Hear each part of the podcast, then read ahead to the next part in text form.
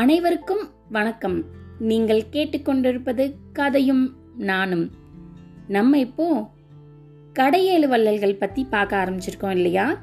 அதுல மொத மொத ஓரியை பத்தி பார்க்கலாம்.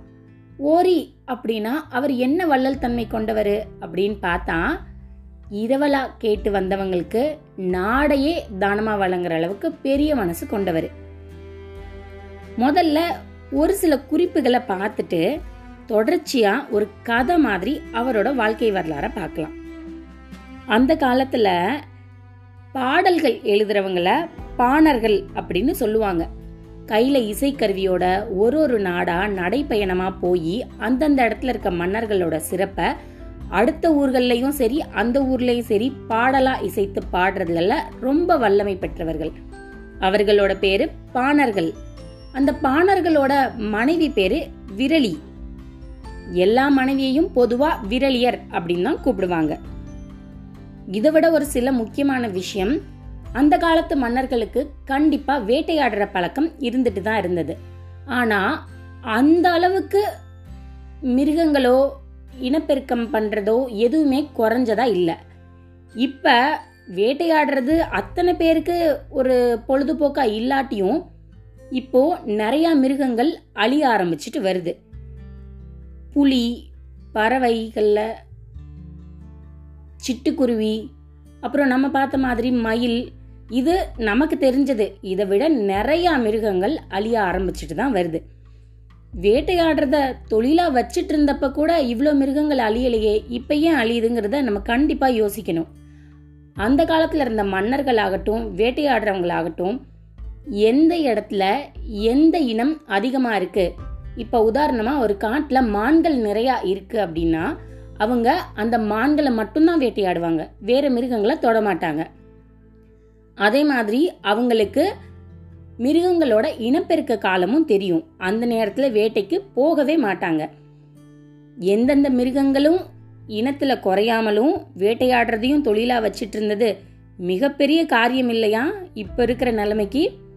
அப்புறம் இன்னொரு விஷயம் நிறையா தடவை நான் யோசிச்சிருக்கேன் ஆப்பிள் இந்தியாவில் எங்கே விளையுது அப்படின்னு. ஆனால் வாரி ஓரியோட வாழ்க்கை வரலாறை பார்க்கும்போது நம்ம நாட்டிலையும் ஆப்பிள் மரமெல்லாம் இருந்திருக்கு. ஆப்பிளுக்கு தமிழ் பேர் யாருக்காவது தெரியுமா? குமலி அப்படிங்கிறது தான் ஆப்பிளோட தமிழ் பேர். சரி இப்போ நம்ம தொடர்ச்சியாக கதையை பார்த்துடலாம். இந்த செய்திகள் உங்களுக்கு புரியலைன்னா இன்னொரு தடவை கேட்டுக்கங்க. அப்பதான் தொடர்ச்சியா கதைக்குள்ள நீங்க உள்ள போறதுக்கு வசதியா இருக்கும். சின்ன இடைவெளிக்கு அப்புறம் கதையை தொடர்ந்துடலாம்.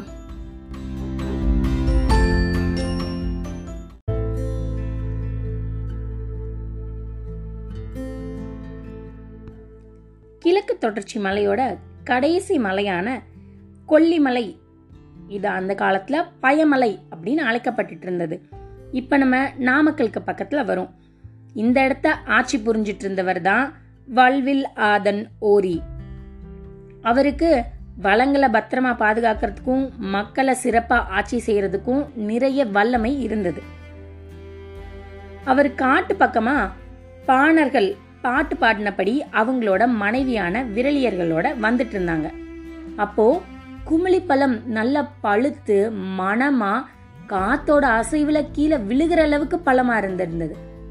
அந்த பழங்களை மான்களும் சாப்பிட்டு ரசிச்சிட்டு இருந்தது. இத பார்த்த விரலி ரெண்டு பேரு இந்த பழத்தை நம்ம எடுத்து சாப்பிடலாமா?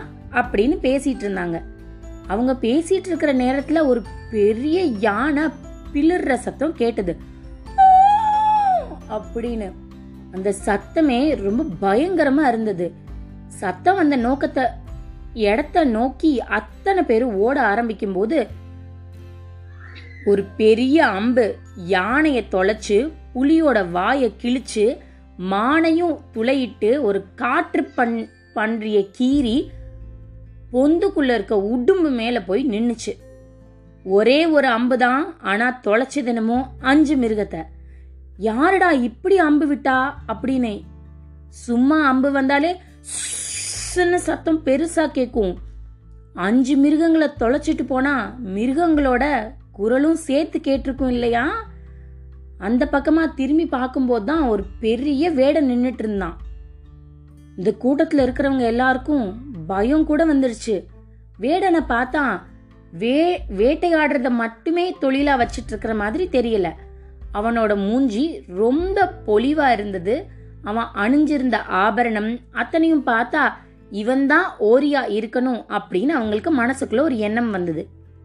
இந்த கூட்டத்தாரை கூப்பிட்டு அவன் வேட்டையாடின மானை நெருப்புல சுட்டு கையில கொண்டு வந்திருந்த தேனையும் அவங்களுக்கு விருந்தா படைச்சாரு. சாப்பிட்டுட்டே இருந்த அவங்க பாட்டு பாட ஆரம்பிச்சாங்க. யார பத்தி? ஓரியோட சிறப்புகளை பத்தி. அந்த பாடல்களை கேட்க கேட்க ஓரிக்கு அவனை பத்தி பாடுறதுல செவந்து போச்சு முகம். நம்மளை பத்தி இவ்வளோ பெருமையா பாடுறாங்களே அப்படின்னு. அவர் கையில வச்சிருந்த பொண்ணு பொருள் என்னென்ன முடியுமோ அத்தனையும் அவங்களுக்கு கொடுத்துட்டாரு. இன்னொரு சம்பவம் ஒன்று இருக்கு. ரொம்ப வறுமையில வாடி இருந்த புலவர் ஒருத்தர் வல்வில் ஆதன் ஓரிய பாக்குறதுக்காக வராரு. வறுமையோட வறுமையோட அடித்தட்டுக்கே போயிட்டாரு. அப்போ மொத மொத என்ன பண்ணணும்? அவருக்கு வேணுங்கிற சாப்பாடு உணவு இருப்பிடம் இதை கொடுக்கணும் இல்லையா? அதனால ஓரி வேற எதையுமே கேட்காம அவரை அவரோட அரண்மனையில தங்க வச்சு சகல சௌரியத்தோட பாத்துக்கிட்டாரு கொஞ்ச நாள் கழிச்சு அவருக்கு தான் ஏன் இங்க வந்தோம்? அப்படிங்கறது மறந்து போற அளவுக்கு அந்த இடத்துல அவர் பழகிட்டாரு. ஒரு தடவை யதார்த்தமா புலவர் நடந்து போயிட்டு இருக்கும்போது அங்க இருக்க பணிப்பெண்கள் எல்லாம் குவளை பூ நீல நிறத்துல உள்ள முத்துக்களை வெள்ளி மாலையில கோர்த்துட்டு இருந்தாங்க. ஏன் இப்படி பண்ணிட்டு இருக்கீங்க? அப்படின்னு கேட்கும்போது தான் தெரிஞ்சது பாட வந்த புலவர்களுக்கு இதுதான் பரிசா அளிப்பாங்கன்னு. ஆகா நம்ம இங்க பாடதானே வந்தோம் அப்படின்னு சொல்லி அரசவையில போய் சிறப்பா பாட்டு பாடி அவரும் பரிசு பொருட்களை பெற்றுட்டாரு. பெற்றதுக்கு அப்புறமா அவருக்கு ஒரு சந்தேகம் வந்துச்சு.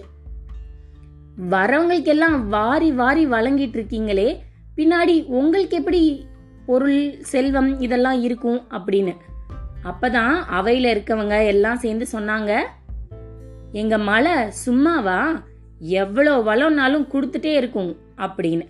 இப்பதான் மலையோட சிறப்பும் தெரிஞ்சுது. இப்படியே காலம் போயிட்டு இருந்தா நல்லா இருக்குமா?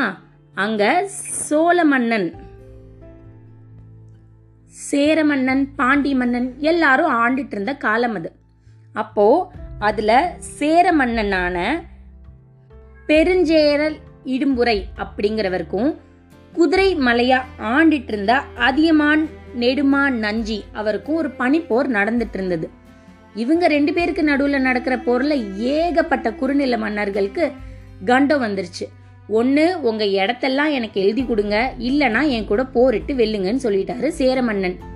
முடிஞ்சவங்க எழுதி கொடுத்துட்டாங்க. முடியாதவங்க அவர் கூட போரிட்டு தோற்று போய் அவங்க இடத்த அவர்கிட்ட கொடுத்துட்டாங்க. இதே தகவல் ஓரிக்கும் வருது. ஓரிக்கு ரொம்ப மனசு கலங்கி போயிடுச்சு. நம்மளோட செல்வ வளம் நிறைந்த இயற்கை வளம் நிறைந்த மலைய பெரிய மன்னனான சோழ மன்னன் வென்றுட்டா வளங்களை எல்லாம் அழிச்சிடுவாரே. அத போருக்கு தயாராகிற இடமா மாத்திடுவாரே. நம்ம என்ன பண்றது அப்படின்னு. அவங்களுக்கு இணைந்து கொடுக்காம போர் புரியுறது அப்படின்னு சொல்லி முடிவு பண்ணி ஓலை அனுப்பிச்சிட்டாரு. இந்த ஓலைய பார்த்து ரொம்ப கோபம் வந்துருச்சு சேர மன்னனுக்கு மலையமான் திருமுடிக்காரி அப்படிங்கிறவர்கிட்ட அனுப்பி நீ போய் போரிட்டு வென்றுட்டு வான்னு அனுப்பிச்சிட்டாரு. போரும் நடந்தது. எக்கச்சக்கமான மக்கள் ஏகப்பட்ட மிருகங்கள் எல்லாம் மடிந்துருச்சு. ஆனா எதிர்த்து நின்று முடிஞ்ச வரைக்கும் போராடின ஓரி கடைசியில வீரமரணம் அடைஞ்சாரு.